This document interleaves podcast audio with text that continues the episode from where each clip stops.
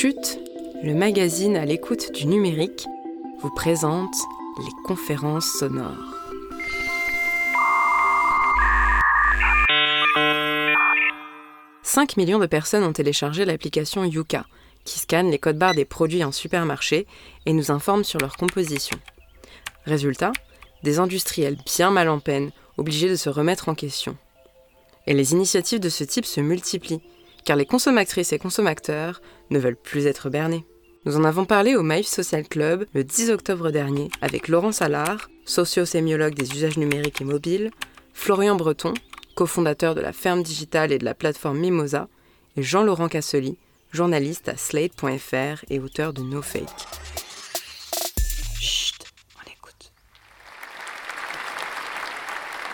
Bonsoir à toutes et à tous. Euh, je suis Chloé Tournier pour euh, celles et ceux qui ne m'auraient pas déjà vue. Euh, je m'occupe de la programmation du Maïf Social Club. Je suis ravie ce soir de vous avoir, mais aussi d'avoir avec nous cette belle table. je vais laisser, donc c'est Catherine, la modératrice, qui va présenter chacun des intervenants et intervenantes. Mais avant, je vais donner la parole à Sophie Comte, cofondatrice du magazine et du média Chute pour vous dire quelques mots parce que cette soirée, elle s'organise en partenariat avec Chute. Voilà, bonne soirée et puis à très vite. Euh, quelques mots très rapides. Donc, nous, on a créé un média qui s'appelle Chute, euh, que vous pourrez trouver sur euh, chute.media. nous sortons un magazine papier dans moins d'un mois. L'idée avec ce magazine, c'est de parler du numérique, mais plus précisément, en fait, parler de l'impact qu'ont les technologies aujourd'hui sur notre vie. Aujourd'hui, le numérique, c'est pas juste un outil, c'est pas juste des applications, c'est vraiment des changements euh, sociétaux importants. Euh, et on pense que ces enjeux-là concernent en fait tout le monde. Donc euh, voilà euh, notre démarche avec ce magazine. Aujourd'hui, on organise cette conférence sur le consomme acteur, mais il y en a également deux autres que vous pourrez en novembre. Le 19 novembre, il y en a une sur les fake news, pardon, pas les fake news, c'est sur la démocratie participative, et la troisième en décembre, le 5 décembre, sur les fake news. Voilà. Merci, je passe toute la parole à Catherine. Merci, bonsoir à tous et à toutes. Euh, donc, je suis ravie de vous présenter euh, les intervenants pour cette table ronde de ce soir, la naissance du consommateur. Donc, je m'appelle Catherine Decoupé, moi je suis journaliste indépendante depuis, euh, depuis une dizaine d'années maintenant. Et, et j'ai participé, j'ai eu la chance de participer à, à, ce nouveau magazine qui va sortir. Et c'est une aventure assez excitante que je vous invite à suivre. donc, on va essayer de, ce soir de, de, cerner un petit peu plus ce qu'il faut entendre par ce mot hein, en termes de, de comportement, d'engagement, d'enjeux pour la société et, d'impact, avec cette question sous-jacente, euh, est-ce que la consommation, et puis on va essayer de voir ce que c'est évidemment, est une nouvelle forme de politique, euh, d'engagement politique qui va peut-être prendre de plus en plus de place euh, dans notre société? Donc pour répondre à cette question, entre autres, j'ai le plaisir de vous présenter Laurent Salard. Bonsoir. Je vous invite à prendre le micro. Bonsoir. Donc vous êtes socio-sémiologue des usages numériques et mobiles. Peut-être vous nous expliquerez un petit peu en détail ce que ça veut dire. Et vous êtes maître de conférence en sciences de la communication à l'université Lille euh, et à l'université Paris 3 Sorbonne Nouvelle. Je ne me trompe pas? C'est un peu mélangé, mais c'est dans le désordre, mais c'est pas grave. C'est dans le désordre Vous pouvez le remettre dans l'ordre c'est pas grave.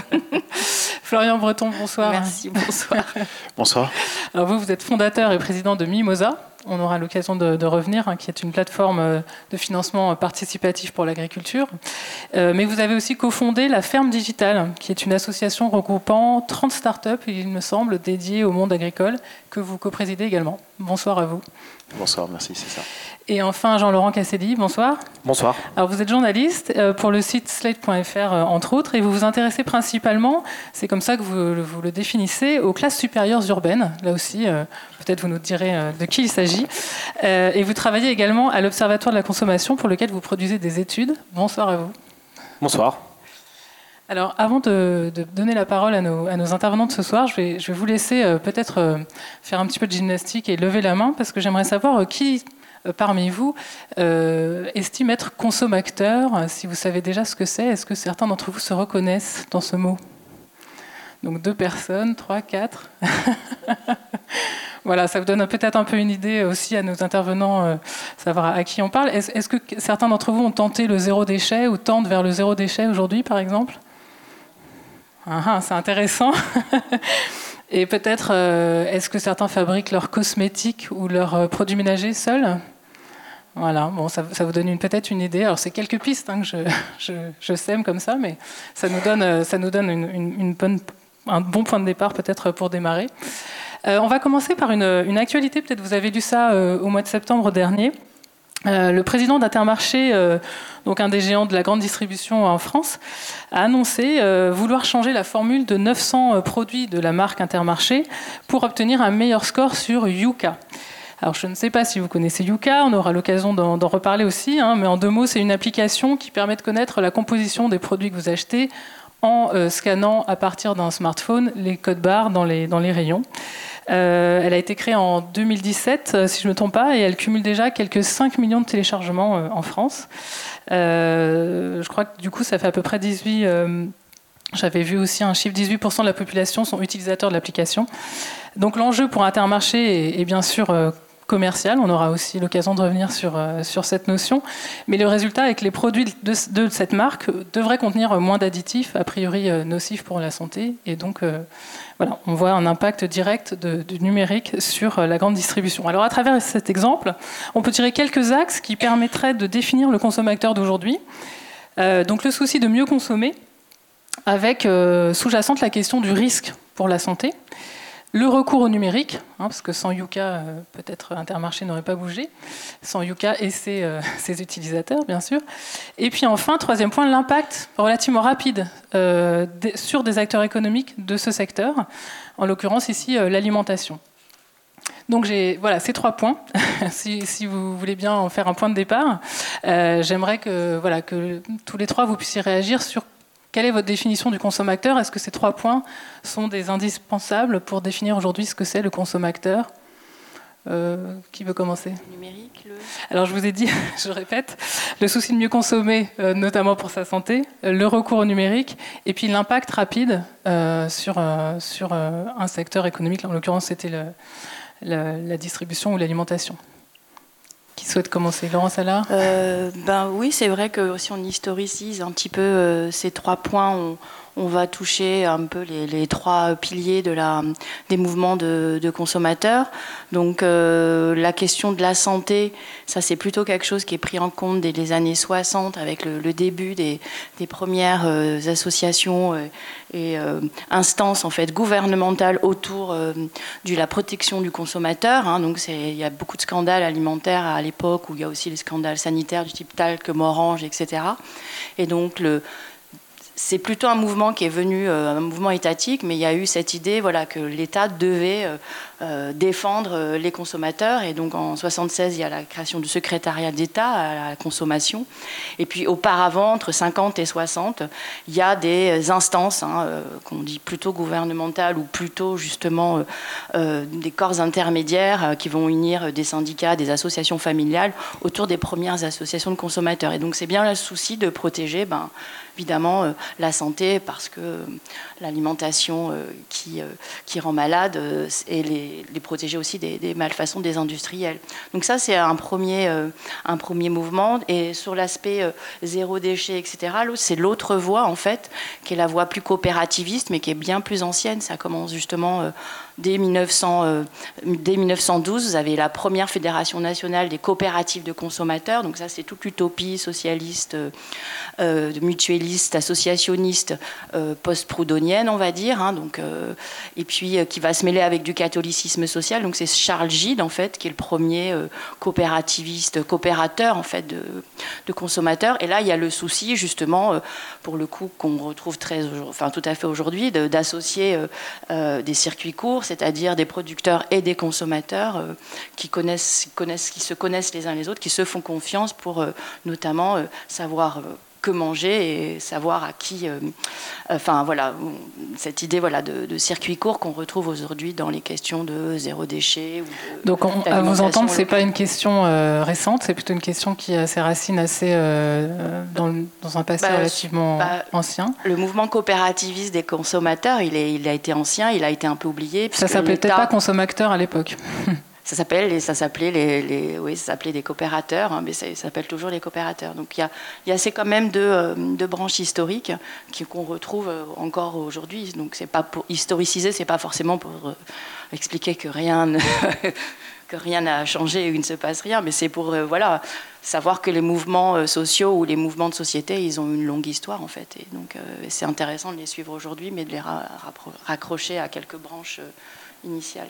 Jean-Laurent Casselli, par rapport à la définition, si en quelques mots, vous, vous auriez une définition à donner, est-ce que vous pouvez compléter peut-être? Bah oui, en fait, j'ai eu de la chance parce que hier, en passant dans le 11e arrondissement, euh, qui est un laboratoire assez intéressant d'ailleurs sur tous les, les, phénomènes de transition alimentaire et de consommation, euh, en fait, je suis tombé sur une boutique euh, qui vendait des légumes dans des petites cagettes en circuit court, comme on en voit un peu partout en ce moment. Et en fait, il y avait un tableau noir et sur le tableau, il y avait marqué consommateur, deux points, et une définition. Donc j'en ai profité pour prendre une photo. On vous écoute. ça, ça, tombe vraiment bien pour moi. Parfait. parce que je dois en parler demain. Mais, mais, et, mais plus sérieusement, en fait, la, la définition, en fait, parlait de consommation réfléchie, euh, euh, durable, engagée, etc. Et, la dernière phrase était un petit peu euh, mystérieuse, intrigante, puisqu'elle elle, énonçait que la, la consommation, c'est une consommation non consumériste. Alors, je pense que personne dans la salle se considère comme consumériste. C'est presque une insulte, je pense, aujourd'hui, d'être, d'avoir un comportement consumériste. Je connais absolument personne dans mon entourage qui se, qui se revendique consumériste et qui est fier de, en fait, d'avoir une attitude consumériste. Donc c'est un peu compliqué, je pense, d'établir la frontière entre la bonne et la mauvaise euh, consommation et entre les, les besoins euh, réels et les besoins euh, artificiels. Bon, ceci étant dit, moi, j'ai tendance à penser que la, sur la base des, des, études, notamment que j'ai menées sur le sujet, qu'il y, y, a trois motivations principales euh, dans la consommation et action. Euh, c'est ce que j'appelle la trilogie du, du, bien, en fait. Euh, enfin, des trois niveaux de bien. Il y a le bien vivre, qui, est, qui, qui en fait englobe tout ce qui est hédoniste, individualiste. Alors, dans la bouffe, ça va être manger mieux euh, des aliments qui ont un meilleur goût, qui ont plus de saveur. Euh, dans le domaine vestimentaire, ça va être euh, être mieux habillé. donc ça, c'est vraiment des motivations que tout le monde a et qui en, impliquent souvent d'avoir surtout du pouvoir d'achat. ensuite, il y a le, bien-être. Alors le bien-être, c'est plutôt tout ce qui est lié à la santé. Dans le domaine alimentaire, c'est évidemment central. Et je pense que c'est là qu'on voit le cœur du succès de Yuka, c'est qu'il a tapé en plein dans le mille sur la sur la sur en fait la peur en fait qu'ont les gens euh, vis-à-vis de la consommation alimentaire. Et, euh, d'ailleurs, bah, j'ai téléchargé Yuka et j'ai commencé à m'en servir justement pour, pour, euh, pour, voir un petit peu comment ça se passait. Et ce matin, j'ai scanné des, des curly. et, et, Yuka m'a dit attention, très très mauvais le curly. Rouge les curly. Rouge le curly, exactement. très mauvais ce que je ne sais pas si vous savez comment ça fonctionne. Moi, j'ai découvert il n'y a pas très longtemps. Il y a un code en fait, il y a, des, voilà, il y a un code couleur. Plus c'est sain, plus c'est, enfin, quand c'est sain, c'est vert. Et, et l'aliment a une bonne note. Et quand il est mauvais, il passe au orange, voire au rouge, euh, quand il est trop calorique, trop salé, euh, avec trop d'additifs. Alors, on vous explique quand même comment est calculé ce code couleur, hein. sinon c'est... Oui, oui, c'est sur des critères. Euh, les critères, sont, les critères sont transparents. Voilà. Mm.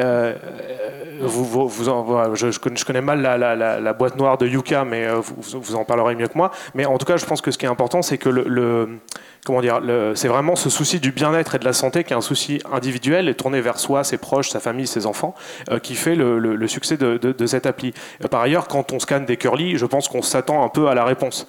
Euh, et, c'est un, peu pour moi le paradoxe de la consommation, on aura l'occasion de développer, c'est que ça parle à des gens qui sont globalement déjà convaincus de ce qu'ils vont trouver. Voilà. Mmh. Et, et, donc, notamment parce que c'est un travail intellectuel, euh, qui, enfin, cognitif qu'il faut fournir sur sa propre consommation. Enfin, avoir envie de lire des choses sur sa consommation. Voilà. On y reviendra. Alors les trois points, c'est. Alors le troisième point, effectivement, le, le, troisième pilier, c'est le bien avec un grand B. C'est-à-dire c'est tout ce qui concerne un peu la, le, caractère vertueux de la consommation. C'est-à-dire je, je, me rassure en, ayant une consommation euh, euh, plus, plus éthique vis-à-vis des, des, autres êtres humains, des animaux et de l'environnement.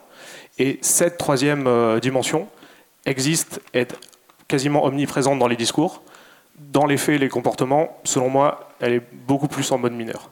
On reviendra peut-être sur le, détail. Florent Breton, je vous laisse aussi. Euh, oui, bah, je, vais, euh, je vais compléter ce qui a été dit euh, et que je partage en, grande partie. Selon moi, c'est aussi un, consommateur qui prend conscience du fait que désormais, aussi, notamment par les outils numériques qui amplifient ceci, sa carte bleue est devenue aussi un bulletin de vote à travers les actes de consommation au quotidien. Alors je rejoins sur les mouvements, euh, un peu historicisés euh, autour de la coopération des premiers mouvements de consommateurs dans les années 60, mais selon moi, euh, dans le temps, ça s'est largement amplifié depuis la crise financière, la crise des subprimes en 2008, la prise de conscience aussi des citoyens, une volonté de faire partie de communautés d'intérêt, l'économie collaborative a commencé à prendre sa place de manière significative aussi dans des pans pourtant incontournables comme l'hôtellerie, le voiturage, enfin euh, le, transport, et puis désormais aussi à travers la finance. Moi, j'incarne plutôt cet angle-là, puisque c'est la finance participative.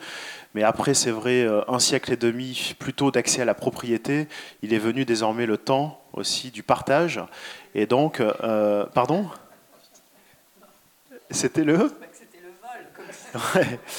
euh, et désormais, voilà, c'est vraiment la prise de conscience, que ce soit à travers la trilogie du bien ou, euh, d'autres actes, vraiment que euh, sa carte bleue est devenue un, vrai bulletin de vote pour les consommateurs. Et Yuka est finalement la parfaite incarnation de cela. Avant qu'Intermarché, bien évidemment, change ses recettes, c'est aussi tout simplement parce que les consommateurs sont en capacité désormais de faire des choix dans les linéaires et d'outrepasser complètement les produits et les recettes de certains industriels qui ont volontairement depuis 60 ans fermer le capot un petit peu sur euh, toute la chaîne de transformation. Mais c'est phénoménal puisque aujourd'hui c'est même fatal. Ça impose au-delà des recettes vraiment de changer toute une chaîne de valeur, des unités de transformation et des chaînes de production, une logistique qui est euh, à l'échelle aussi de, tous ces industriels qui constituent une partie aussi de notre économie.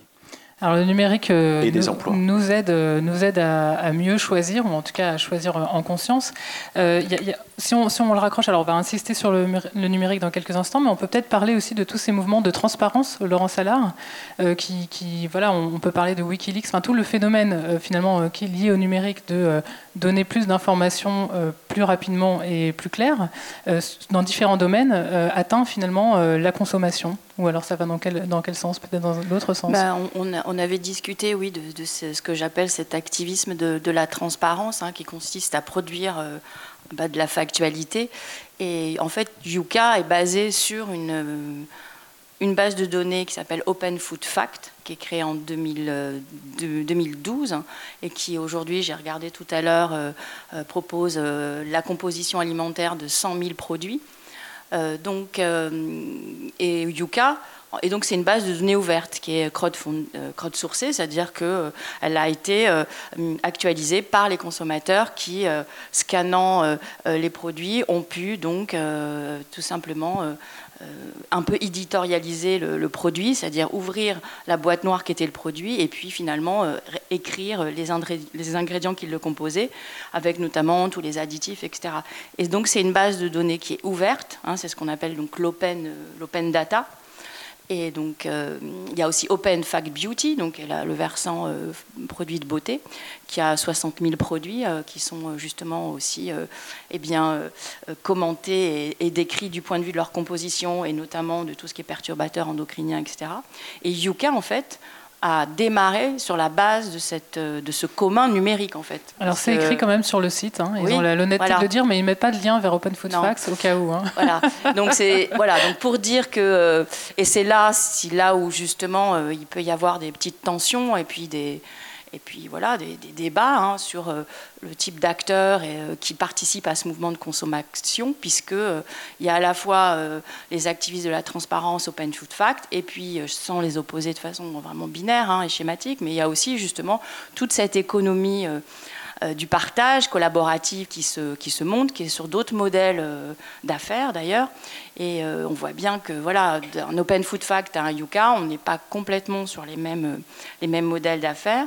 Et c'est vrai que ben, cette start-up a réussi à rendre plus utilisable en fait cette base de données parce qu'il y, a quand même une application euh, Open Food Fact. Il y a une API qui permet d'avoir accès à la base de données. Qu'est-ce qu'une API ben, C'est une petite clé d'entrée en fait qui est donnée pour euh, pouvoir euh, accéder à une base de données. Donc par exemple Twitter qui est public a une API, on peut aspirer des tweets pour faire du social listening, c'est ce que font beaucoup justement. Pour analyser. Oui, pour analyser le comportement des consommateurs. Une quantité de tweets impressionnante. Mm, mm. Et voilà. Donc pour dire, voilà, il y a cet activisme et la transparence qui a permis justement d'ouvrir la boîte noire de l'industrie agroalimentaire. Et puis par cet intermédiaire qui a euh, redesigné un petit peu le, produit, a permis en, bout de chaîne à ce que l'industrie alimentaire, agroalimentaire, en effet, soit, soit questionnée. Donc pour rappeler un peu l'origine de, Yuka, qu'on oublie un peu, et pour rappeler aussi voilà, que dans ces, historiques de, la consommation, il y a ce mouvement des communs aussi qui est important, c'est-à-dire tout le mouvement coopérativiste, eh bien, il suppose évidemment à un moment donné de, de penser que eh c'est du partage mais un partage que l'on va gérer de sorte à le maintenir euh, et à ne pas épuiser euh, cette ressource.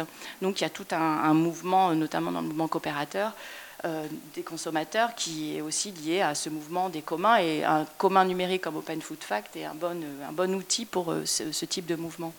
C'est un peu un autre jeu d'acteurs que ce que vous représentez, euh, mais on est toujours quand même sur du crowd, hein, mais crowdsourcing pour le coup avec Open Food Fact. Je fais une petite parenthèse simplement pour vous dire, je l'ai oublié, que vous aurez un temps pour euh, des questions euh, à la fin. On va à peu près parler une petite heure et puis ensuite vous aurez une demi-heure pour poser toutes vos questions. Donc gardez-les dans un coin de votre tête.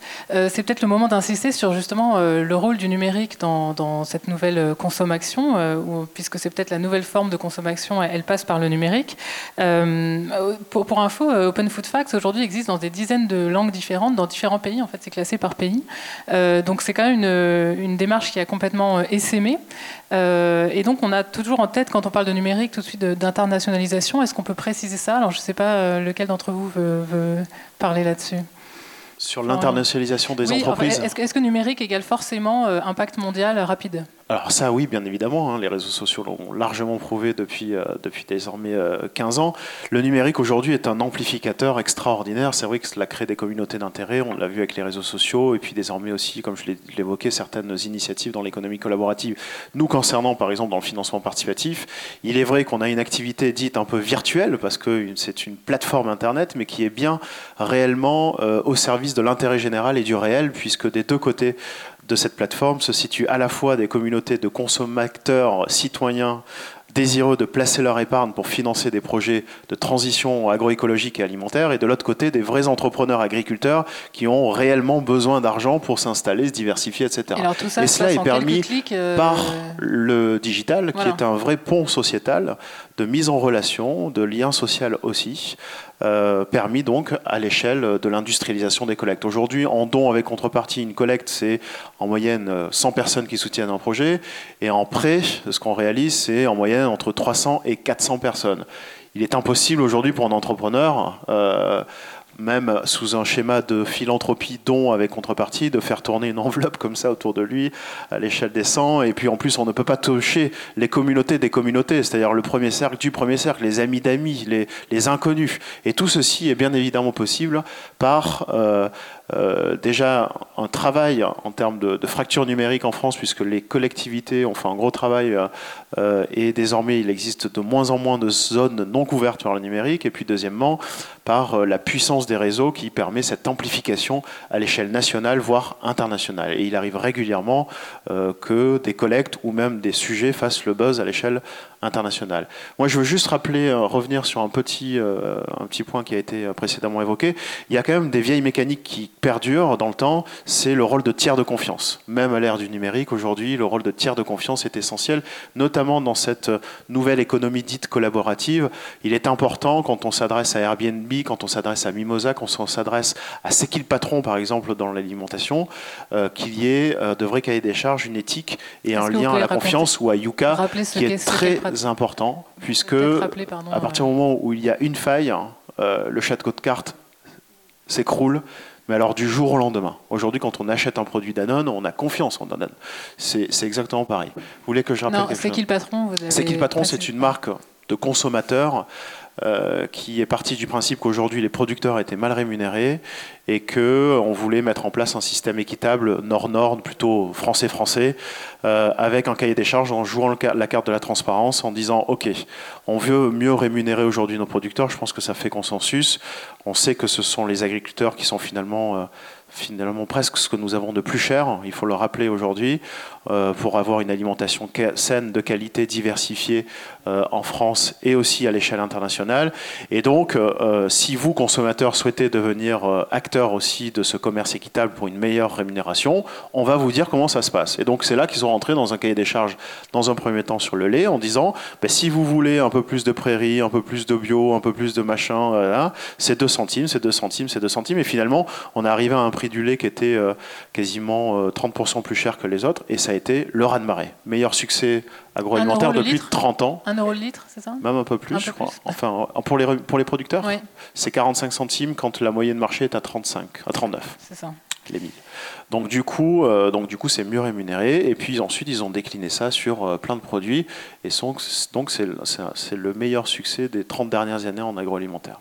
Ce qui prouve bien, là, c'est un vrai acte militant politique des consommateurs à destination des producteurs.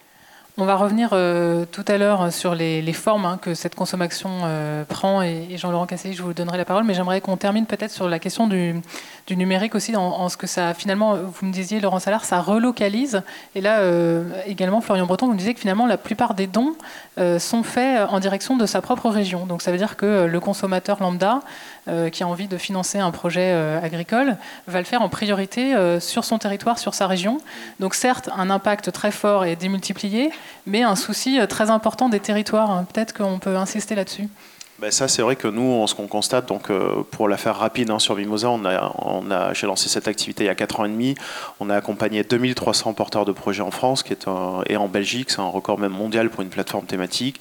C'est chaque mois entre 80 et 120 projets accompagnés sur la thématique agriculture, alimentation et énergie renouvelable. Et on a différentes offres de financement pour cette cible, euh, cette typologie euh, de porteurs de projets, et pour les citoyens de l'autre côté, soit le don avec contrepartie en nature, c'est-à-dire vous soutenez un agriculteur et vous avez avez des paliers de contribution associés à des contreparties comme des produits, des séjours, des expériences à la ferme, ou alors carrément des produits euh, de prêt, où là vous placez votre épargne et vous êtes rémunéré en moyenne entre 3 et 3,5% d'intérêt.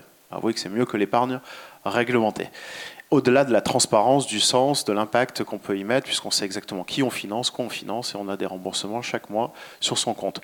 Il est vrai qu'aujourd'hui, après 4, mois, 4 euh, ans et demi d'activité, on constate quand même des tendances assez majeures sur, sur notre plateforme et quand on interroge nos 160 000 membres, euh, dans le don avec contrepartie, 70% euh, de la collecte est réalisée sur la même région. Les deux principaux leitmotivs des communautés aujourd'hui sont un, la thématique que nous adressons très nettement, et deux, le territoire, l'impact régional que je vais donner à mon argent. Au-delà de cet impact territorial, en termes de renouvellement des générations, emploi direct, indirect, c'est aussi la fierté de la communauté d'intérêt territorial, du lien social que je crée. Donc je vais découvrir l'exploitation, je vais rencontrer l'agriculteur, je vais bénéficier de sa contrepartie, produits, séjours, expérience à la ferme. Je suis initié au métier, je comprends mieux l'agriculture après deux générations de déconnexion quand même avec ce secteur euh, important. Oui, mais alors du coup, qui dit numérique dit quand même euh, vraie rencontre, euh, vraie personne. Laurent Salard, peut-être je vous laisse réagir aussi. Vous étudiez beaucoup les,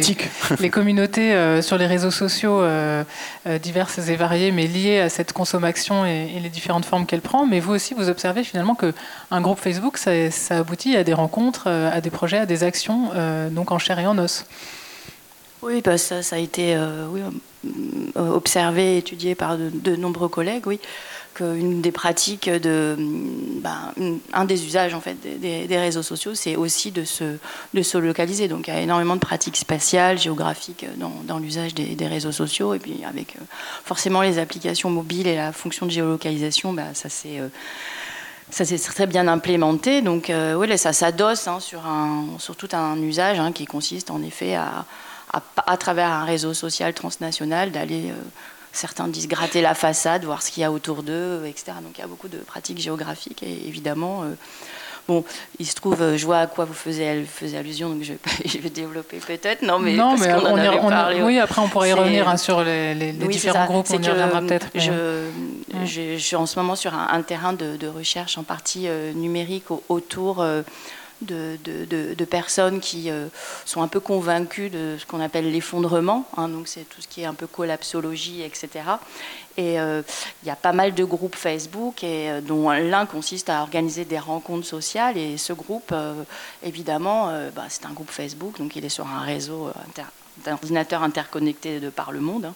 Et en même temps, euh, l'un des principaux usages, ça consiste justement à finalement identifier des, des, personnes qui sont dans la même démarche autour de vous, d'organiser euh, qui des apéros, qui des chantiers participatifs pour euh, peut-être réparer une ferme qu'on qu'on vient de racheter, mais voilà qui, qui est un peu en, péril, etc. Donc on, voit vraiment que là il y a un usage en effet extrêmement collectif et en même temps très local de, de, ce type de, de groupe de groupe Facebook. Il faut rappeler, ça, ça je fais toujours un peu la l'historicisation de, de toute chose, mais il faut savoir que le premier réseau social s'appelait Meetup, et aujourd'hui il y a beaucoup de Meetup, mais les Meetup euh, vient euh, d'un premier réseau social qui s'appelait Meetup en 2001. Euh, de Joe, c'était Joe Trippi, je crois que c'était un conseiller euh, conseiller politique d'un candidat à la présidence de la République était Jody Dean. Et euh, donc il avait euh, imaginé voilà, un réseau social pour utiliser Internet pour se rencontrer dans la vraie vie. C'était un moment où il y a eu un essai d'un sociologue qui s'appelait, euh, je me souviens plus du nom. On parle des États-Unis, là, ouais, d'accord Qui s'appelait Bullying Alone.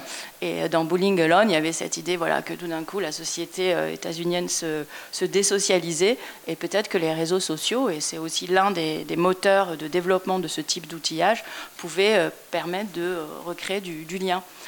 D'où voilà, les réseaux sociaux, Meetup, et puis aujourd'hui ce qu'on voit avec Facebook ou, ou d'autres. Voilà.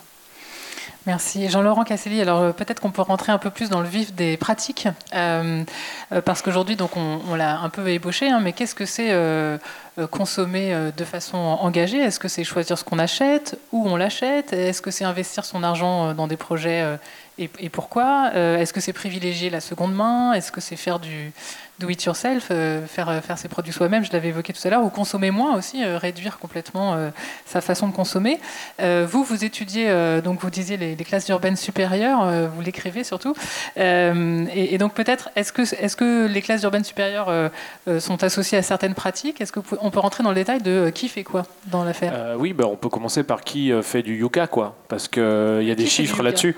et même si, bon, alors c'est vrai que ça concerne des millions de gens, donc c'est assez massif en, fait, euh, moi, en bossant justement sur les, alors, les, les 25-35 euh, urbains diplômés, donc vraiment la, la, population euh, caricaturale de ce qu'on appelle les millennials, qui sont à, peu près l'obsession marketing de toutes les boîtes de la Terre, puisque l'idée, c'est qu'il faut, il faut continuer à leur, vendre des, des, choses, en fait, et dans une période où, en tout cas, on dit qu'ils changent qu'ils sont différents de, des générations précédentes. Enfin, ce sera à nuancer très fortement, mais, mais en tout cas, cette population-là, donc, est vraiment la la, population chouchou des, marques.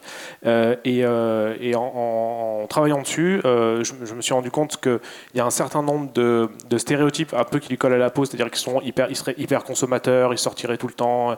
Bah, en fait, c'est plutôt vrai. et il y a un autre ensemble de stéréotypes qui leur collent à la peau, qui est ils sont tous des consommateurs, ils sont tous véganes. vous voyez ce que je veux dire? Et, en fait, ce discours-là se révèle être beaucoup plus selon moi, euh, amplifié par les médias. Et, euh, et, par les marques elles-mêmes, en fait. Et par les marques elles-mêmes, en fait. C'est un petit peu le paradoxe qu'on vit en ce moment. C'est que pour, en fait, je pense, ne pas être à la traîne, ne pas se sentir à la traîne, les marques qui ont souvent été en retard, en fait, cette fois, sont plutôt à la pointe d'un certain nombre de phénomènes, voire anticipent sur les, sur les, les aspirations des, des consommateurs. Et par exemple, pour donner des exemples concrets, sur cette population, on leur a demandé euh, euh, qu'est-ce qu'ils achetaient, dans quel type de circuit. Et en fait, on, se rend compte que par exemple, ils sont très consommateurs de, bio à la fois dans les, enseignes bio euh, et, type bio bon, Biocoop, Naturalia, mais aussi dans les rayons bio des supermarchés conventionnels. pourquoi? Principalement parce qu'aujourd'hui il y en a partout. Donc euh, il suffit d'aller en face euh, du, Carrefour euh, ou du City Market. donc c'est pas, pas vraiment un effort en termes de, de, temps, ça, ça, coûte, ça coûte de l'argent. Voilà, ça ne coûte pas de temps, ça coûte de l'argent. Et sur des pratiques qui coûtaient plus de temps, par exemple aller faire le marché. Alors dans le déclaratif, effectivement, tout le monde veut dire c'est magnifique le marché, j'adore ça, c'est super. Et, en fait, quand on demande aux gens s'ils vont vraiment faire le marché, on se rend compte qu'en fait ils, ils, y vont beaucoup moins. pourquoi? Parce que évidemment c'est un imaginaire très positif lié au localisme à l'agriculteur français, on en a parlé, mais, mais, mais ça coûte quand même euh, euh, du, temps, de l'énergie, il faut, il faut préparer, il faut, il faut cuisiner derrière. Voilà. Et c'est un peu ce qu'on a trouvé aussi dans un autre euh, phénomène qu'on a questionné, qui était les, cosmétiques et les produits de, beauté d'hygiène, on en a parlé tout à l'heure, et qui, que les gens font eux-mêmes. Et en fait, ça, ça existe. Mais c'est une pratique très minoritaire parce que c'est pas une question d'argent, même si c'est des gens plutôt éduqués, qui ont plutôt un pouvoir d'achat important, mais c'est des gens qui ont, qui ont vraiment la conscience, euh, enfin comment dire, qui sont très réfléchis, réflexifs par rapport à leur consommation. Euh, et, je pense que euh, une des pas un des travers, mais un des risques de tout miser sur la consommation, c'est de, de, de, parler en fait à une population qui est déjà très sensibilisée et très informée, euh, et qui euh, utilise aussi ces manières de, consommer différemment, euh, comment dire, enfin qui est déjà passé dans un autre système de valeurs. Voilà. Et, en fait, je pense que l'enjeu, ça va être comment comment se massifie cette, alternative. Pour vous, il y a vraiment un risque d'exclusion, de, finalement d'avoir un petit groupe minoritaire qui est plutôt aisé et cultivé euh, face à une population euh, bah, qui ne si on reprend, c'est ça le alors, Oui, si on reprend l'exemple de Yuka de l'open data, typiquement l'open data, euh, c'est ce que tu as dit, il y, y, a un coût, enfin, il faut connaître, il faut, il faut savoir quels sont les sites où on trouve les données, il faut savoir les décrypter, les analyser, souvent c'est en anglais, souvent en plus c'est en anglais avec du code, enfin, je veux dire, il faut, faut quand même être non, mais je veux dire, c'est pas, c'est pas donné à tout le monde d'aller sur un site d'open data euh, bruit de décoffrage, quoi. Euh, sur Yuka, oui. Enfin, c'est, voilà, je l'ai fait ce matin. Pourtant, je suis incapable de, faire une ligne de code. Donc, euh, je veux dire, il y a aussi, je pense qu'il y a un, un, consumérisme de la consommation en ce moment, qui est que, en fait, pourquoi certaines choses marchent Pourquoi c'est qu'il patron marche Parce qu'il est dans les linéaires traditionnels. Pourquoi Yuka marche Parce que c'est une appli, il suffit d'appuyer. Mais c'est très bien. Hein. Ce que je veux dire, c'est qu'il faut, je pense qu'il faut aussi avoir conscience que pour que, si on veut que ça fasse une différence, c'est-à-dire que ce ne soit pas juste le circuit B, le circuit alternatif euh, minoritaire. Euh, il faudra effectivement euh, sans doute soit faire des concessions, soit arriver à, rendre désirable la consommation alternative. Pour une grande partie de la population, aujourd'hui, ce n'est pas quelque chose de forcément désirable parce que c'est quelque chose qui peut paraître élitiste ou excluant. Je ne dis pas que c'est vrai, je dis que c'est souvent le cas. Il y a ce risque-là? comme, comme ça. Oui, ouais, merci. Il y, a aussi, il y a ce risque-là, et puis il y a aussi le risque finalement de, euh, que ce soit euh, une consommation complètement euh, instrumentalisée, peut-être, par les marques elles-mêmes. Donc comment on se sort de ça? C'est une, une, bah, De toute façon, enfin, après, je, veux dire, il faut, là, là on, dans, dans, la logique de la consommation, on parle quand même du consommateur comme le nouveau, ce que vous avez dit un peu, le nouvel acte politique. Voilà. Donc ça veut dire qu'on a un peu, on, on, a un peu implicitement renoncé à d'autres manières d'agir sur la société. Et je pense que la consommation, elle, elle est euh, elle marche pour ça, parce que les gens se disent à mon niveau individuel, euh, encore une fois, je ne dis pas que c'est bien mal qu'il faut faire ça ou pas ça, mais ils se disent quand je rentre dans mon supermarché ou quand je n'y vais pas pour aller dans un autre, j'ai un impact, euh, Intermarché bouge, alors que, à tort ou à raison, ils se disent que, je sais pas, peut-être le législateur ou, le, vote a, moins d'impact ou un, impact moins immédiat. Donc il y a, y a aussi dans la consommation cette idée que c'est par les comportements d'achat euh, qu'on va changer le monde entre, entre guillemets. Donc c'est vrai que c'est quand même euh, c'est un parti pris aussi qui a ses limites parce que bah, s'il n'y a pas de marché, il y a pas quelque part il n'y a pas d'alternative quoi. Est-ce que euh, ça veut dire que le consommateur est forcément condamné à être urbain? Alors, Je ne sais pas si Florian Breton voulait réagir. Laurent Salard ensuite. J'y vais. Non, bien évidemment que non. Moi, je, crois beaucoup en la cette décentralisation et, et, en la force des territoires.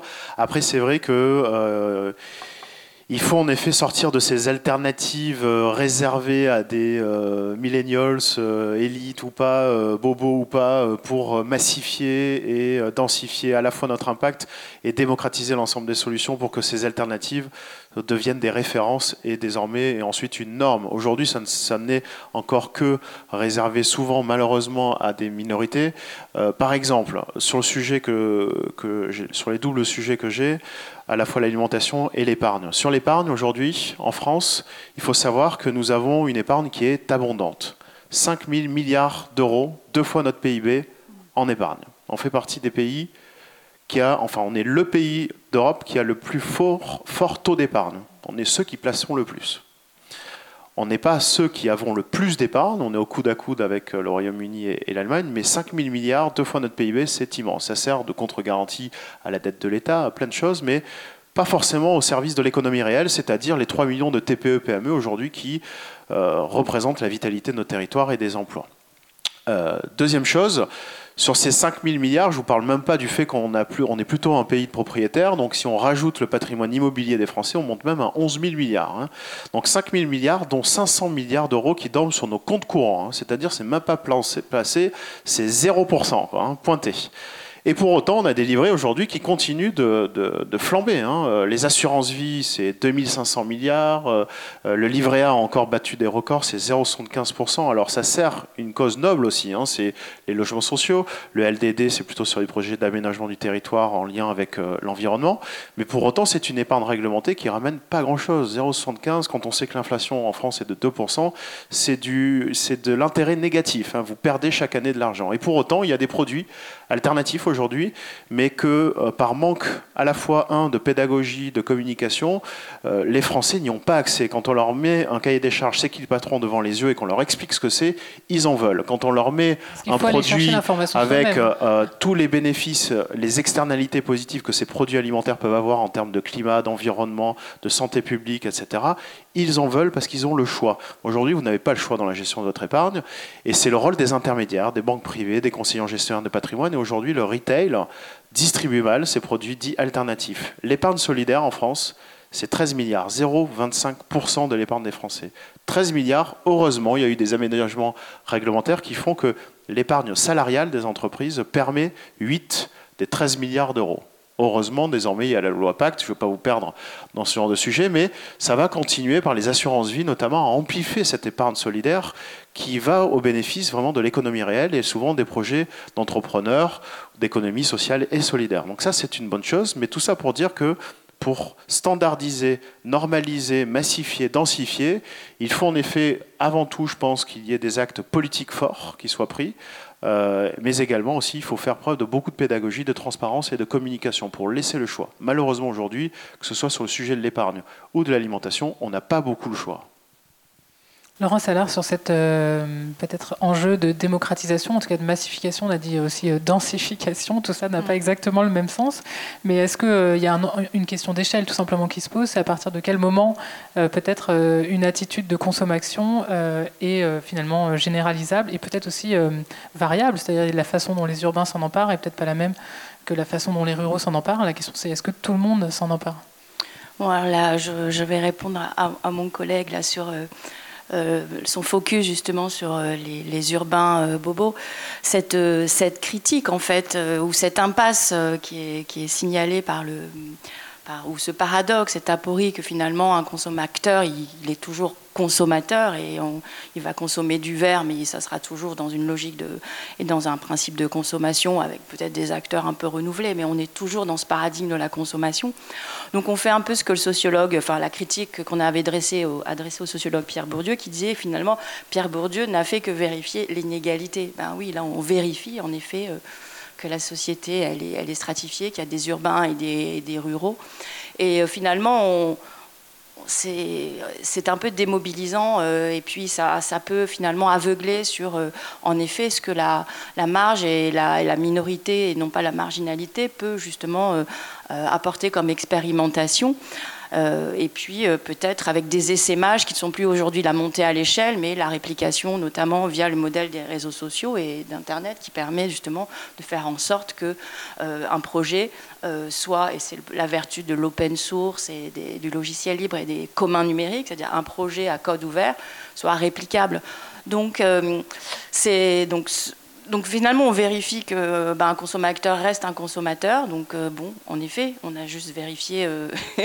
c'est pas ce que j'ai dit. Hein. Si je peux me permettre, c'est pas ce que je voulais dire en tout cas. Non, c'est peut-être mal Non, parce que ça, le, ça, me fait, euh, voilà, ça, me fait penser un petit peu, voilà, à cette sociologie de Pierre Bourdieu qui, euh, voilà, qui finalement avait montré qu'il y avait une société stratifiée et qu'elle était assez que ça, justement, que ça, ça se, ça se, c'était même visible dans les goûts alimentaires, dans ce qu'il appelle la, distinction. Il expliquait que le goût esthétique nous classe, mais les goûts alimentaires nous classent et que, euh, oui, les urbains vont manger plus léger que euh, euh, les ouvriers qui ont envie de manger des choses qui tiennent au corps, etc.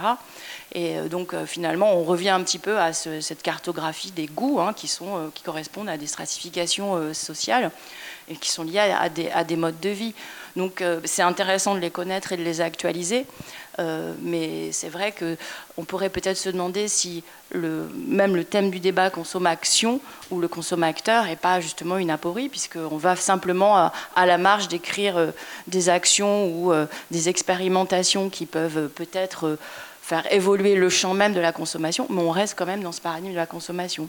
Donc il y a un dernier pilier de cette histoire du consommateur qui est justement les anti, ce qu'on appelle justement l'anticonsumérisme. Et là, on n'est donc on n'est pas dans le consommateur réflexif, hein, mais vraiment le consommateur critique, ceux qui, euh, bah, aujourd'hui, à Extinction Rébellion, à Rivoli, ils ont occupé tous les McDo. Ça, c'est euh, ça, c'est de l'anticonsumérisme. Et ça fait partie hein, des, de l'historique de la, des mouvements de consommateurs, non pas ceux qui veulent consommer mieux, mais ceux qui veulent euh, bah, ne plus consommer, finalement, être dans cette logique de déconsommation. Et là, euh, c'est aussi un moment où il y a ce retour de cette logique de sortie de la, bah, de la société de consommation, parce qu'aux États-Unis, les premiers mouvements anti, enfin, de consommateurs sont aussi des mouvements anti-consommation. Voilà.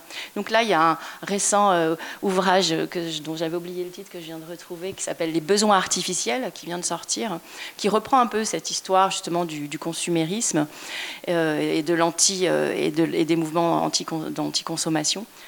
voilà, donc ça, ça a une actualité. Et c'est peut-être là qu'on va trouver l'activisme de la consommation le plus, le plus radical.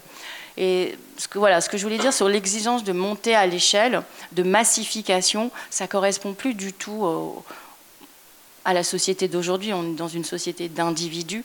Et euh, cette exigence de massification, elle est, elle est, c'est un vœu pieux parce que personne, n'est plus personne, ne, et puis ne veut justement être dans la masse. Et euh, donc ça, finalement, on, va toujours finalement être amené à décrire de plus en plus de, profils sociaux de plus en plus différenciés. Et ça, c'est, un peu de sociologie, mais c'est un étudiant justement de Pierre Bourdieu qui s'appelle euh, Lahire, Bernard Lahire, qui a justement bien mis en évidence ce qu'il appelle l'homme pluriel, c'est-à-dire on a beau essayer de reproduire euh, des sociotypes euh, comme le faisait la sociologie des années 60, c'est très difficile aujourd'hui parce qu'il y a vraiment une individualisation, des hybridations, des singularisations, euh, même dans des classes sociales ou des classes d'âge soi-disant homogènes. Et donc c'est cette pluralité ben, que la sociologie doit décrire et c'est cette pluralité bah, que justement euh, les analystes doivent prendre en compte. Donc l'exigence de massification, euh, c'est une exigence des années 60 euh, qui correspond justement à l'industrialisation de masse et à l'industrie agroalimentaire, mais c'est plus véritablement le, enfin, la société, le modèle social d'aujourd'hui on, essaye peut-être aussi de trouver quelles frontières euh, existent entre ces groupes sociaux qui agissent peut-être de façon différente, peut-être vers un même but. Mais euh, Florian Breton, vous voulez réagir? Moi, je voulais euh, rebondir sur, la notion de massification, ou en tout cas de, normalisation. En effet, on est dans une société d'individus, constituée aussi de communautés d'intérêts territoriales ou d'intérêts directs. Euh, moi, ce que j'entends par massification ou industrialisation ou normalisation finalement d'une nouvelle mode, c'est aussi d'imposer une nouvelle euh, finance, une économie sociale et solidaire, responsable, territorialisée. Euh, et le pouvoir repose aussi aujourd'hui sur les consommateurs. Prenons l'exemple de la bio.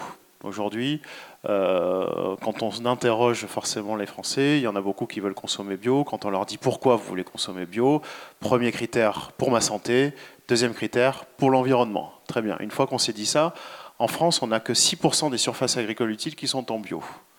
Donc qu'est-ce qu'on fait? On importe. 40% d'augmentation des produits bio l'année dernière en France, on n'est pas souverain. Excusez-moi, euh, le cahier des charges de l'agriculture biologique à l'international, ce n'est pas le cahier des charges français. Santé publique, zéro pointé. Empreinte carbone, donc environnement, zéro pointé. Consommer local, déjà, dans une agriculture, une alimentation qui est saine en France, qui est de qualité, qui est tracée. Malheureusement, on a quelques scandales alimentaires, c'est vrai, mais c'est une consommation de qualité. Vraiment, des agriculteurs qui font bien leur travail, n'en déplaise à certains euh, médias ou certaines idéologies qui tournent autour du glyphosate, etc. Mais on a quand même une agriculture qui est plutôt raisonnée et responsable. Encore une fois, un modèle agricole qui est euh, le plus durable au monde. Hein. C'est encore dernière fois, dernièrement des études qui sont sorties sur cela. Mais quand je dis cela, c'est ce, ce, phénomène de massification, c'est aussi que les consommateurs poussent l'agriculture française à une montée en gamme à une transition vers l'agriculture biologique ou vers des pratiques plus durables, parce qu'aujourd'hui, on n'est pas souverain sur cette agriculture-là encore, biologique, et que la force des consommateurs et cette densification de consommation, en tout cas, fait qu'on pousse aussi les agriculteurs ou les politiques ou les arbitrages au niveau de la Commission européenne, pour ne parler que de la politique agricole commune, aussi à des arbitrages orientés et fléchés vers la transition du modèle agricole européen et français. Donc c'est dans ce sens-là que je parle de massification et de consommation qui tirent le marché vers, le, vers une autre direction. Bon, on va pas se lancer dans un débat sur le glyphosate, c'est pas le lieu ce soir. Mais on peut, hein. on pourrait en tout cas. Mais, mais euh, Jean-Laurent Casselli, je voulais aussi vous, vous renvoyer la balle par rapport à, cette question d'engagement politique, parce qu'on a beaucoup parlé du consommateur, mais euh, on observe aussi beaucoup euh, finalement que la figure de l'entrepreneur est peut-être aussi une forme d'engagement politique, en tout cas qui se rapproche du consommateur. vous, vous l'avez observé vous-même? Oui, et je, voulais juste revenir sur la, définition de la consommation. De, même qu'il y a des gens qui ne s'intéressent pas à la politique, il y a des gens qui ne s'intéressent pas à leur consommation, c'est-à-dire qu'ils qu'ils souhaitent juste aller au supermarché et repartir avec avec leur caddie rempli. il faut quand même, parce que c'est d'accord, on est une société d'individus, mais il y a quand même, enfin, 90% des gens fréquentent encore les hypermarchés. Euh, le, pouvoir d'achat est, un, levier euh, d'achat prioritaire, voire principal pour beaucoup de gens. Euh, et, en fait, pour le, dire de manière un peu résumée et caricaturale, c'est vrai qu'on a vu avec le mouvement des Gilets jaunes qu'il y avait une partie de la société qui voulait rester dans la société de consommation, c'est-à-dire qui, en fait voyait un modèle disparaître euh, un, modèle, euh, bon, enfin, c'est un discours qu'on a beaucoup entendu, mais effectivement, euh, hérité de Trente Glorieuses, c'est-à-dire qui fonctionne sur la, sur la voiture, l'approvisionnement en, grande surface et, et, et, et, voilà. sauf que c'est une fois qu'on l'a dit, c'est pas bien. Ça c'est quand même le, le circuit majoritaire aujourd'hui hein, d'approvisionnement et de Sans vie. Hein, forcément qu'il y ait d'alternatives aussi sur certains territoires. Parce que voilà, c'est pas du tout un jugement de valeur que je fais. Je, je dis juste, je constate, c'est aujourd'hui comme ça que vivent les gens en majorité. Donc ça déjà c'est un premier point. Euh, ça ne veut pas dire que les gens, euh, il ne faut pas opposer effectivement les bobos des villes et les gens des périphériques qui n'en ont rien à foutre, parce qu'en fait en vrai c'est, c'est, euh, tout, le, tout le monde est travaillé par ces, par ces questions d'environnement, par les questions de, tu l'as dit, le localisme, c'est quelque chose qui concerne en fait tout le spectre politique. On voit bien que depuis les européennes, tout le monde est pour le localisme, tout le monde est pour le retour au local. donc y a, donc ça, ça, touche beaucoup de monde. les gens sont pas indifférents à cela. Cela dit, c'est vrai qu'on voit des circuits alternatifs se mettre en place. On voit aussi un acteur comme Action, qui est, une sorte de nouveau Jiffy euh, euh, hollandais qui a 230 ou 250 magasins en France, depuis, qui s'est implanté depuis une dizaine d'années, qui fait des scores absolument apparemment euh, incroyables dans les périphéries et qui vend des petites des petits objets à moins de 10 euros quoi, pour la déco. Donc, donc je veux dire, il y, a vraiment, euh, il ne faut pas oublier qu'il y a quand même euh, plusieurs, euh, plusieurs courants qui travaillent la société et voir qui travaillent les mêmes consommateurs, avec des gens qui vont pouvoir effectivement manger bio, manger sain et s'acheter des bah, des, petits gadgets ou des, petites choses qui leur font plaisir parce que bah, la consommation elle est quand même aussi liée au, plaisir. Et quand on en parle on a, on a souvent enfin surtout dans le débat français c'est vrai que la consommation c'est un mot qui est, qui est, qui, est, péjoratif en fait qui est, connoté péjorativement. Depuis Baudrillard et la société de consommation rien que le terme société de consommation on sait qu'en général quand on démarre euh, avec cet intitulé on, on va pas en dire du bien quoi. Voilà. Et, donc il faut quand même rappeler je pense qu'il y y a déjà dans la consommation, on essaie d'améliorer les choses ou de changer les choses par la consommation. Je ne dis pas que c'est bien ou mal, mais c'est ce qu'on est en train de faire. Et par ailleurs, il y a, je pense, aujourd'hui des, idéaux par rapport à la consommation qui sont encore, euh, euh, qui sont très, euh, très opposés, quoi, très polarisés très ambigu en tout cas. Euh, Laurent Salard, vous parliez, euh, vous m'avez parlé euh, du paysan consommateur. Alors, qui est le paysan consommateur? Oui, alors ça serait justement une figure, une figure un peu, un peu nouvelle, qui ne serait plus justement ce consommateur qui est réflexif, critique à l'intérieur de, de, du champ de la consommation lui-même, mais c'est justement un circuit court inversé, c'est-à-dire que c'est le consommateur qui va en partie produire euh, ben, finalement les biens et euh, aussi euh, les ressources dont il, dont il a besoin. Et donc là, on retrouve justement tout ce qui est do it yourself, du point de vue des, produits de beauté et aussi celui qui va cultiver une parcelle. Et donc c'est aussi tout le boom des, quand même, hein, des, jardins partagés et, de, ces, de ces petites parcelles. Il y a une philosophe qui s'appelle Joël Zaks qui a réalisé, euh, rédigé il y a quelques temps, en 2016, un ouvrage s'appelle La démocratie au champ, et elle essayait de, montrer voilà, comment finalement, euh, bah, en effet, la, pratique agricole, le fait de cultiver, de jardiner, était devenu euh, aussi un acte politique et c'était donc une émergence euh, à, mettre euh, en évidence. Et donc, elle expliquait que dans, voilà, dans le fait de cultiver sa parcelle, et notamment avec d'autres, donc dans les jardins partagés et collectifs, il y avait une sorte de, miroir de ce que pourrait être la démocratie, c'est-à-dire de, faire, de faire ensemble et de faire aussi euh, chacun à sa façon pour lui-même, mais avec d'autres. Et donc, elle avait ce terme d'idiot d'idiosyncrasie euh, potagère dans les quand on voit les jardins partagés, chacun a, cultivé sa parcelle à sa façon. Il y a ceux qui vont faire juste les, les épices, euh, les, les, herbes aromatiques, il y a ceux qui vont se focaliser, je sais pas, sur les courgettes, les aubergines. Tout le monde a finalement euh, cultivé selon un peu son, son, désir et son besoin, et en même temps, ça fait un jardin partagé qu'on va gérer en, commun. Et donc, elle voyait dans le jardin partagé toutes ces expérimentations qui sont promues notamment dans les villes. Euh, voilà, une belle métaphore de ce que pourrait être justement une vie euh, plus démocratique.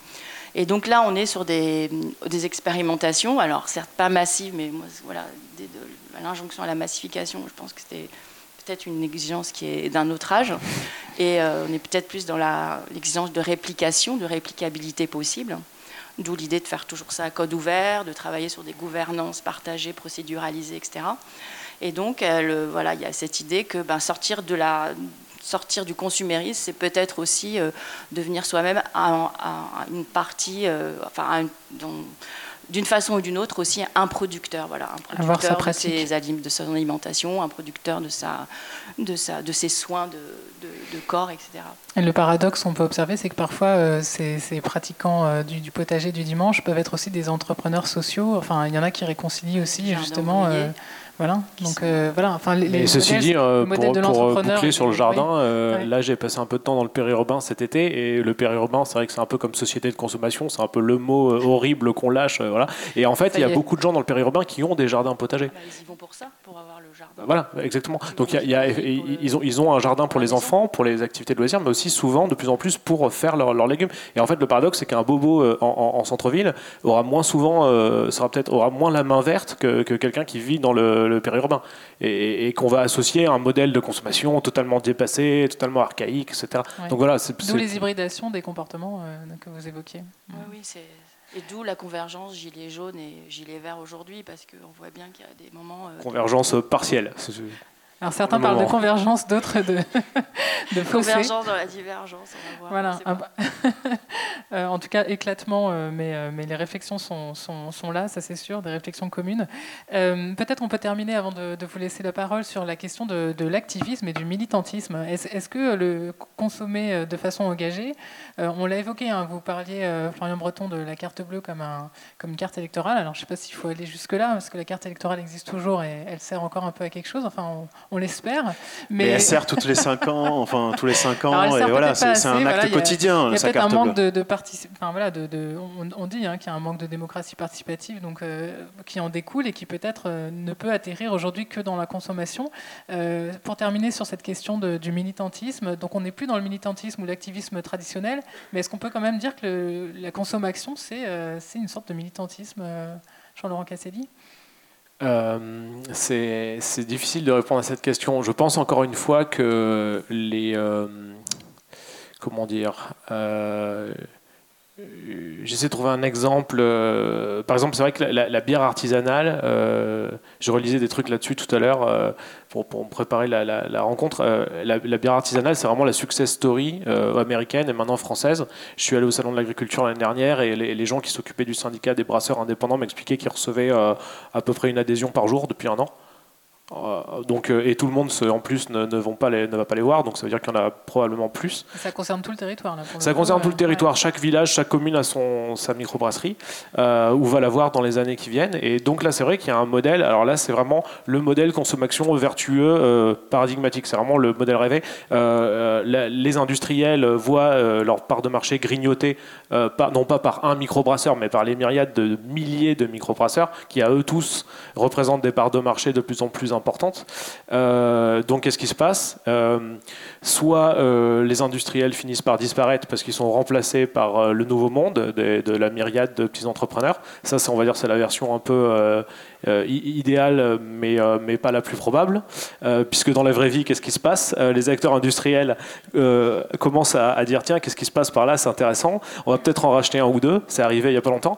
ils, vont, ils vont éventuellement aller encore plus loin et cloner en laboratoire euh, les, les, recettes, en fait, ils peuvent pas, ils peuvent pas ne plus être des industriels. Ils sont obligés d'industrialiser les, industrialiser les méthodes artisanales s'ils veulent, s'ils veulent continuer à être rentables selon leur modèle industriel. Mais on voit que, ben voilà, là, on, on, commence à avoir un cas pratique de, de, pas de guerre, mais en tout cas de lutte entre plusieurs influences et plusieurs courants. Et sur la bière, ça, ça va être intéressant de voir ce qui va se passer, euh, sachant que les microbrasseurs eux-mêmes sont arrivés dans les linéaires euh, des, supermarchés. Euh, alors certains le font pas parce qu'ils sont très militants, ils veulent, ils veulent, rester dans des réseaux alternatifs, mais donc du coup ils vendent à des gens qui eux-mêmes se reconnaissent dans un modèle très alternatif. Et on revient à l'écueil dont on avait parlé de la, de la, de la petite partie de la fusée qui se décroche et qui a, qui a, qui a un mode de consommation vertueux, mais un peu éloigné du modèle standard, on va dire, du modèle conventionnel. Et, dans, et dans il y a aussi un modèle qui est plus un modèle d'hybridation entre les deux. Alors après, qui, qui va gagner? D'ailleurs, est-ce que quelqu'un va gagner? Je ne sais pas ce qui va se passer là-dedans, mais je trouve que c'est un, un, exemple intéressant à, la fois de fragmentation du marché et de concurrence entre deux, idéologies, sachant que ça, encore une fois, pourquoi ça marche? Parce que euh, la bière de microbrasserie, c'est meilleur que la bière industrielle. Euh, même si j'ai rencontré quelqu'un récemment qui m'a dit qu'il préférait la bière Indus parce qu'elle est, elle est, plus, euh, elle est plus légère. Et, c'est toujours le même goût C'est ça Ouais, c'est toujours la c'est comme euh, l'attachement au coca, au Nutella. Voilà, c'est, les gens ont grandi là-dedans aussi, donc ils sont attachés à certains produits, la grande conso. Mais en tout cas, le, c'est quand même par le goût et la saveur que les gens se sont décalés du modèle industriel. Et après, ils découvrent les vertus, et je dirais presque par, sur un malentendu, voilà, ils disent bah, pourquoi pas être vertueux. Quoi. Mais, mais c'est, c'est pas ce qui les a motivés de prime abord. Sur le, la question politique, Florian Breton, peut-être pour conclure, euh, est-ce que, est que vos donateurs euh, sont des, sont des militants politiques?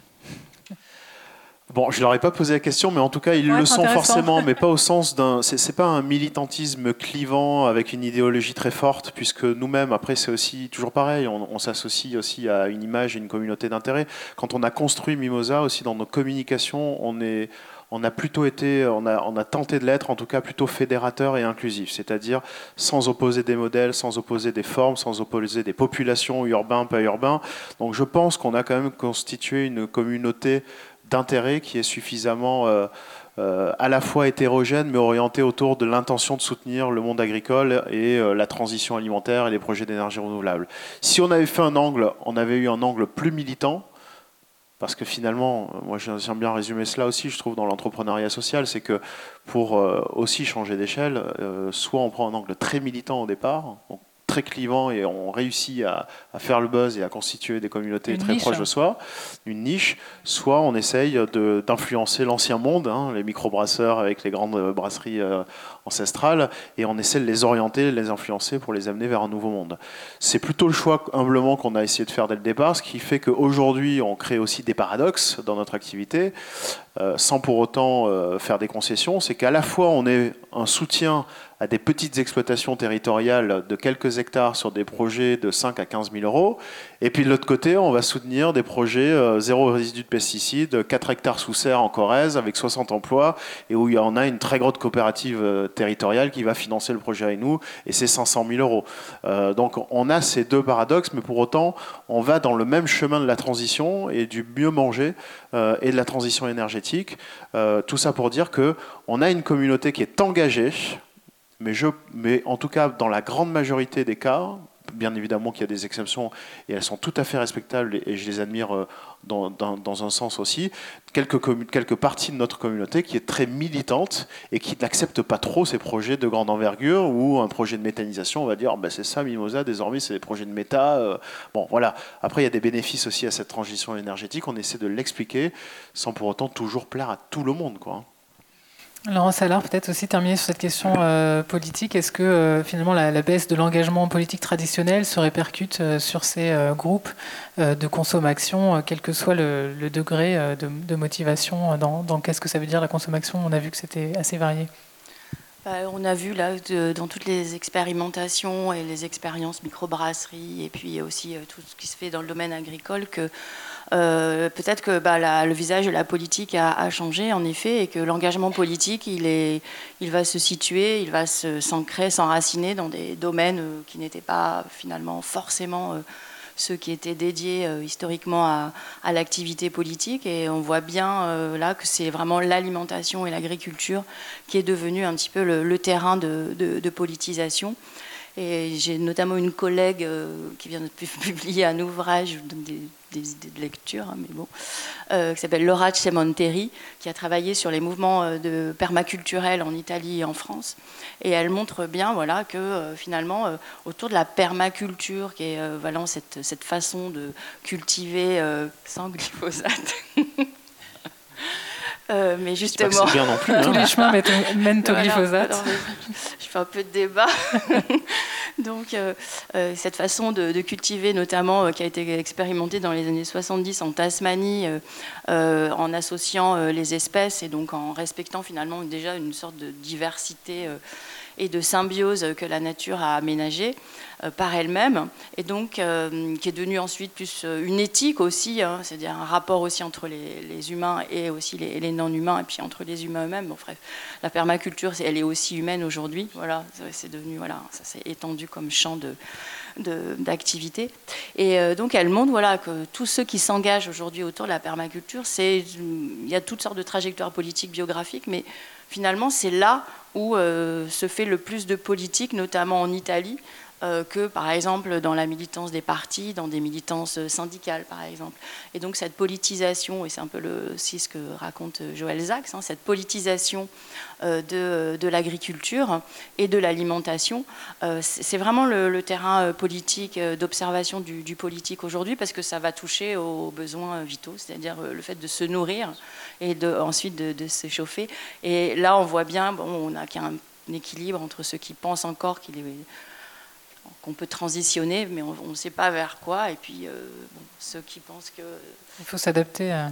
Ceux qui pensent qu'il faut s'adapter, euh, il y a plusieurs postures dans, cette, dans ce champ de politisation. On parlait d'effondriste, alors voilà, c'est un nouveau oui, mot aussi. Voilà, c'est pas vraiment les transitionneurs. voilà, ça serait plutôt à l'opposé. C'est à l'opposé, voilà. Mais c'est vrai que là, donc, donc voilà. Et bah, aujourd'hui, on consomme euh, mais euh, donc ce que, ce que d'autres produisent pour nous, et donc il y a pas mal de, c'est ce que je disais tout à l'heure, cette réversibilité du consommateur-producteur. C'est vraiment la figure euh, aujourd'hui qui émerge et qui est finalement le militant aujourd'hui ou l'activiste, le consommateur le plus activiste, le plus avancé, c'est celui qui est producteur-consommateur à la fois. Donc pour sa propre consommation et celle de ses voisins. Oui, et donc mmh. qui, qui met à bas la division du travail et l'industrialisation, etc. Donc, Merci beaucoup à, tous les trois. Je pense qu'il est temps de, laisser euh, la parole à la salle si vous avez des questions. On n'a pas tout abordé, hein, loin de là. Vous avez vu, c'est vaste. Donc je ne sais pas euh, qui veut se lancer. On va vous passer un micro. Est-ce que vous avez des questions euh? Ah, je vais vous laisser mon micro. Merci. Alors moi, depuis le début, je ne sais pas si ça, ça marche, oui. Depuis le début, j'ai une image en tête, je ne sais pas pourquoi, alors il faut que je vous le dise, parce que ça, m'a vraiment ça a perturbé tous vos discours. Enfin, pas perturbé, ça les a accompagnés. Euh, parce que moi, dans Consommateur, oui, j'entends tout ce que vous avez dit, tout ce que vous avez évoqué. Et puis moi, j'ai le souvenir de campagnes, de très grandes campagnes, de campagnes pardon, de boycottage de produits. C'est lié à ma jeunesse, hein, donc dans ma jeunesse, c'était des choses qui se faisaient. Et j'en parle parce que j'ai évoqué ça avec des, adolescents qui étaient absolument scandalisés euh, je me rappelle très très bien cette campagne extraordinaire contre les oranges ou de Span et contre l'apartheid. Je ne sais pas si vous vous rappelez de cette image absolument atroce, mais qui avait une force de frappe fabuleuse, euh, où c'était un petit Africain noir qui était pressé comme une orange sur un, sur un machin, un presse-citron, et le sang giclait. Et c'était pour boycotter les oranges ou de Span contre l'apartheid. Donc c'était il, y a longtemps. Hein. Alors j'espère, c'est contre l'Afrique du Sud bien sûr. Et donc bon, j'espère que ça a permis en partie, enfin j'en sais rien, bon bref, peu importe. Mais ça c'est un pan quand même très important, je trouve. Euh, et là maintenant, actuellement, alors on aurait des milliers de raisons hein, de boycotter des, centaines de produits et de, surtout, je pense, de, boycotter des distributeurs. Alors on va le nommer Amazon par exemple. Je pense qu'on peut avoir, c'est pas compliqué de pas acheter chez Amazon, c'est même assez facile. Mais on fait croire aux gens que c'est le plus facile, c'est d'acheter chez Amazon. C'est quand même ahurissant. Euh, de ne pas se faire livrer des pizzas à la noix à 11h du soir par un type en vélo, quoi. enfin bon, payé à rien du tout. Enfin, je sais pas quoi. Alors là, vous parliez des, besoins, des, vous avez les faux besoins ou les, je sais pas, les besoins créés. vous avez dit parler d'un bouquin, des besoins artificiels. Là, pour moi, on est en plein dedans. Hein.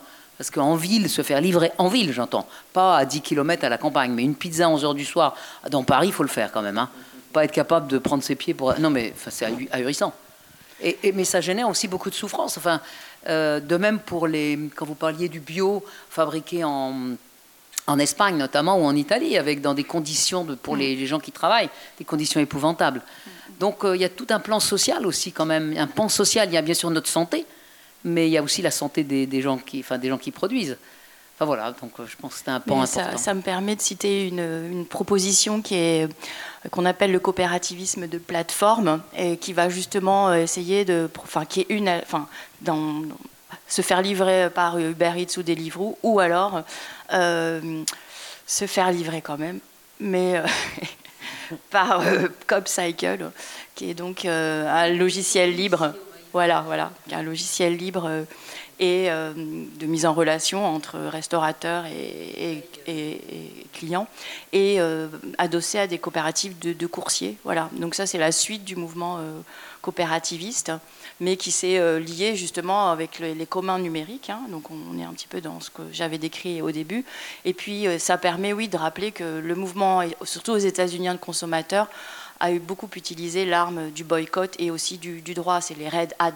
Euh, enfin voilà, donc c'est tout ce qu'on appelle la militance de plaidoyer qui existe, voilà, qui est une voie d'action possible, qui est la voie juridique. par exemple, sur tout ce qui est lutte anti-pollution, il y a l'association Respire, qui est dans, cette, euh, dans ce répertoire d'action, comme on dit, plutôt du côté de la juridicisation. Et oui, ça fait partie vraiment du, répertoire des anti-consommations, euh, vraiment des années 60. c'est très États-Unis, en fait. Comme, euh, non, non, mais c'est une des racines euh, qu'on a oublié de, citer. Est-ce que, Jean-Laurent Casselli, à l'Observatoire de la consommation, vous observez des phénomènes de boycott, justement, ou c'est trop, trop fin Alors, moi, je n'ai pas travaillé sur les phénomènes de boycott, mais euh, deux, deux, choses intéressantes dans ce que vous avez dit, c'est que c'est vrai que euh, nous, on a parlé de consommation, et en fait, on s'en est pas rendu compte, mais on a parlé uniquement de réorientation positive de la consommation vers des produits ou des services ou des entreprises que les gens estiment être vertueuses. Mais on, on a, effectivement, c'est une autre manière de réorienter sa consommation qui est plus indolore. Quoi. Voilà, il y a, moins conflictuel. Voilà, pour, pour, je pense que ça dit aussi comment la société a évolué par rapport à ces questions-là. Euh, par ailleurs, euh, vous avez effectivement souligné à juste titre le fait qu'on a quasiment pas parler de travail et de production. Et c'est un peu le problème quand on parle de consommation. On ne parle pas de l'autre euh, jambe de la de l'économie qui est la production. Et, c'est vrai que bah voilà, on, on, on est passé de l'un à l'autre euh, en quelques décennies. Et, et d'ailleurs, la figure du consommateur. Enfin, c'est vrai que tu parlais de l'entrepreneur aussi. On n'a on a, on a pas eu le temps d'en parler, mais euh, y a, on parle beaucoup des entrepreneurs, on parle beaucoup des consommateurs, mais celui qui est entre les deux, le salarié, qui existe encore, mais n'a pas été complètement ubérisé. Et il y en a encore un peu en France. Et lui, on n'en parle jamais euh, il n'existe plus quoi. Dans les représentations médiatiques et tout, c'est fini quoi. C'est, Donc ça, ça c'est, un souci. Et typiquement sur, euh, sur, euh, sur la livraison des pizzas à 11 heures, combien de gens me disent, parce que je les interviewe, compris autour de moi, mes amis et tout, combien me, tiennent des discours hallucinants de, radicalité par rapport à Deliveroo et aux plateformes et à Uber, et me disent oh là là, oui, attends, j'ai ma pizza qui arrive. voilà. ça, c'est un grand classique de la consommation aussi, c'est que en fait, les, entre les discours et les actes, il faut enlever bah, la téléphone, hein, c'est simple. c'est ça, il faut lever l'appli de son téléphone. Non, mais c'est peut-être aussi la limite de, cette approche-là. C'est que, c'est que le, il se trouve que le capitalisme de plateforme, comme on l'appelle, euh, est beaucoup plus efficace que celui d'avant. Et, voilà. Et c'est vrai qu'il est très difficile d'y résister. Et Amazon en est un très. Enfin, le, bah, le succès d'Amazon montre que pour une grande partie des, gens, c'est, euh, quand même, c'est, voilà, c'est, quand même quelque chose de très euh, séduisant parce que bah, ça, tout, simplement, ça fonctionne, quoi. Et une fois que ces besoins sont... Alors je ne sais pas s'ils sont vrais ou faux, parce que c'est difficile d'établir la frontière entre les, entre les deux, mais euh, une fois que les gens sont mis à Amazon, ils ont du mal à, revenir à, au, commerce physique. Quoi. Une autre question?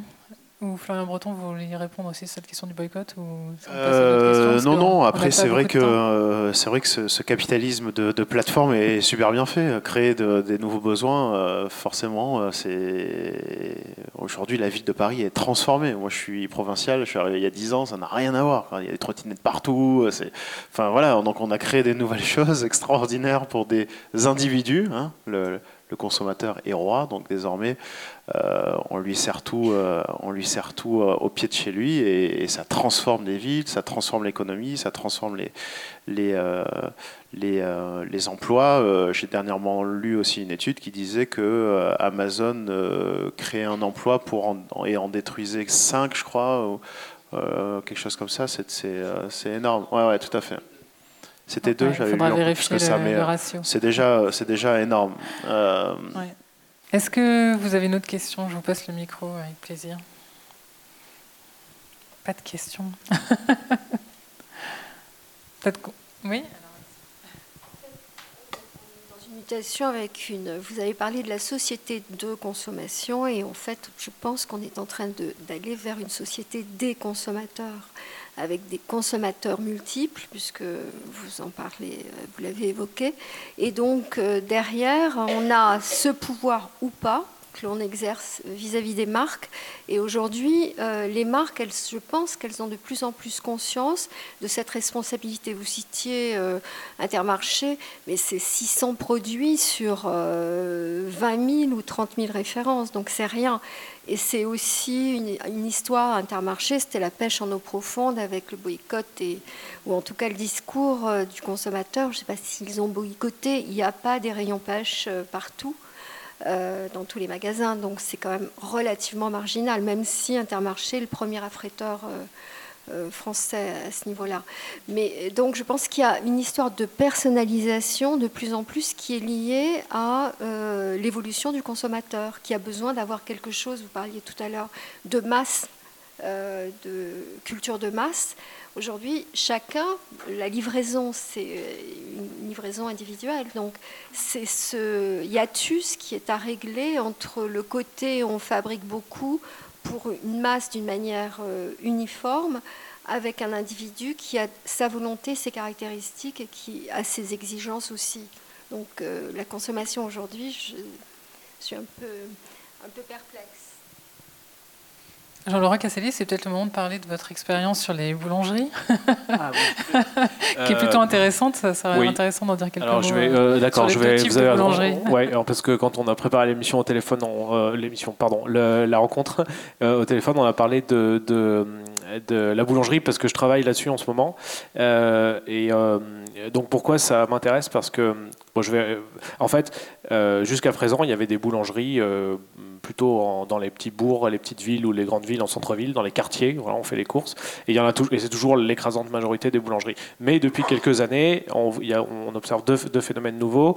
Euh, d'une part, des boulangeries de centre-ville euh, euh, de, pain, de levain naturel, qui font du pain artisanal. Alors, la loi fait que tout le monde fait du pain artisanal en France. Bon, donc, ça veut rien dire, mais enfin, du pain vraiment artisanal. Voilà. Enfin, dans le sens où il n'y a, pas d'additifs, il n'y a, pas de, enfin, il y a, toute une, euh, un tas de manipulations qui doivent être faites à la main. Enfin, voilà, il y a des, méthodes plus traditionnelles qui font que le pain est meilleur, qui se conserve mieux, que les gens ont moins de problèmes de digestion de, gluten, etc.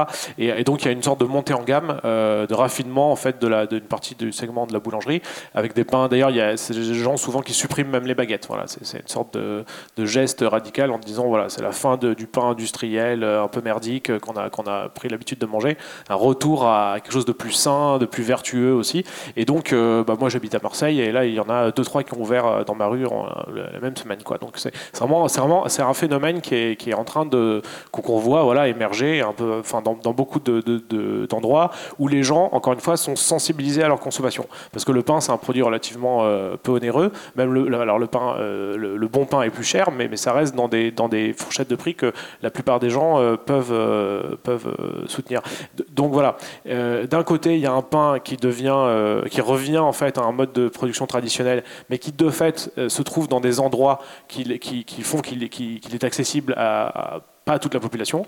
Et d'un autre côté, il y a un phénomène, pour le coup, assez massif, qui est celui des boulangeries. Moi, j'appelle ça les boulangeries de rond-point, un peu en hommage à, l'année dernière. Euh, et la boulangerie de rond-point, c'est quoi? C'est une boulangerie de format euh, grande distribution, avec parking, qui fait des promotions, euh, trois baguettes achetées, une offerte. Si vous, si vous vivez en périphérique, vous, vous, voyez ce que je veux dire.